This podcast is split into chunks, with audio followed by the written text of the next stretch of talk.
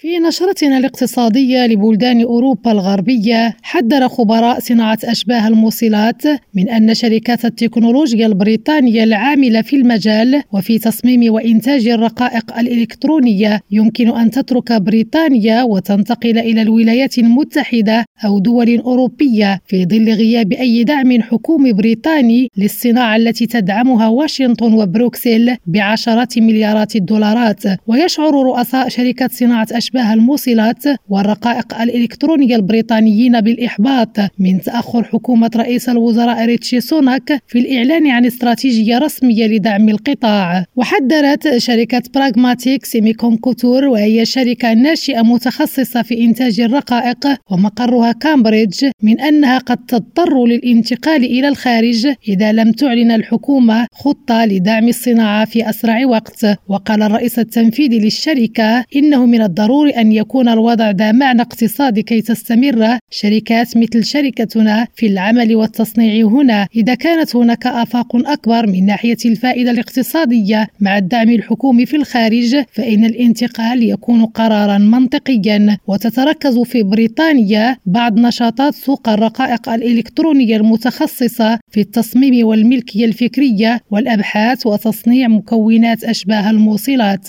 بموضوع آخر تبدو التوقعات التوقعات المالية قاتمة بالنسبة للاتحاد السويسري الذي أنهى عام 2022 في المنطقة الحمراء بعجز هيكلي قدره 1.6 مليار فرنك. ورغم ذلك يرغب المجلس الاتحادي في الإبقاء على الزيادة في ميزانية الجيش وبلغ العجز التمويلي للحساب لعام 2022 حوالي 4.3 مليار فرنك أي بفارق 1.9 مليار فرنك مقارنة بالموازنة المخططة. هذا العجز ناتج عن النفقات المتعلقة بوباء كوفيد 19 على مدار العامين الماضيين. على عكس السنوات السابقة كانت الإيرادات أيضا أقل مما كان متوقعا ويعزى هذا الانخفاض بشكل أساسي إلى ضريبة الاستقطاع التي بلغت ناقص 3.2 مليار فرنك في العام 2022 خديجة الطاهري لريم راديو لشبونة.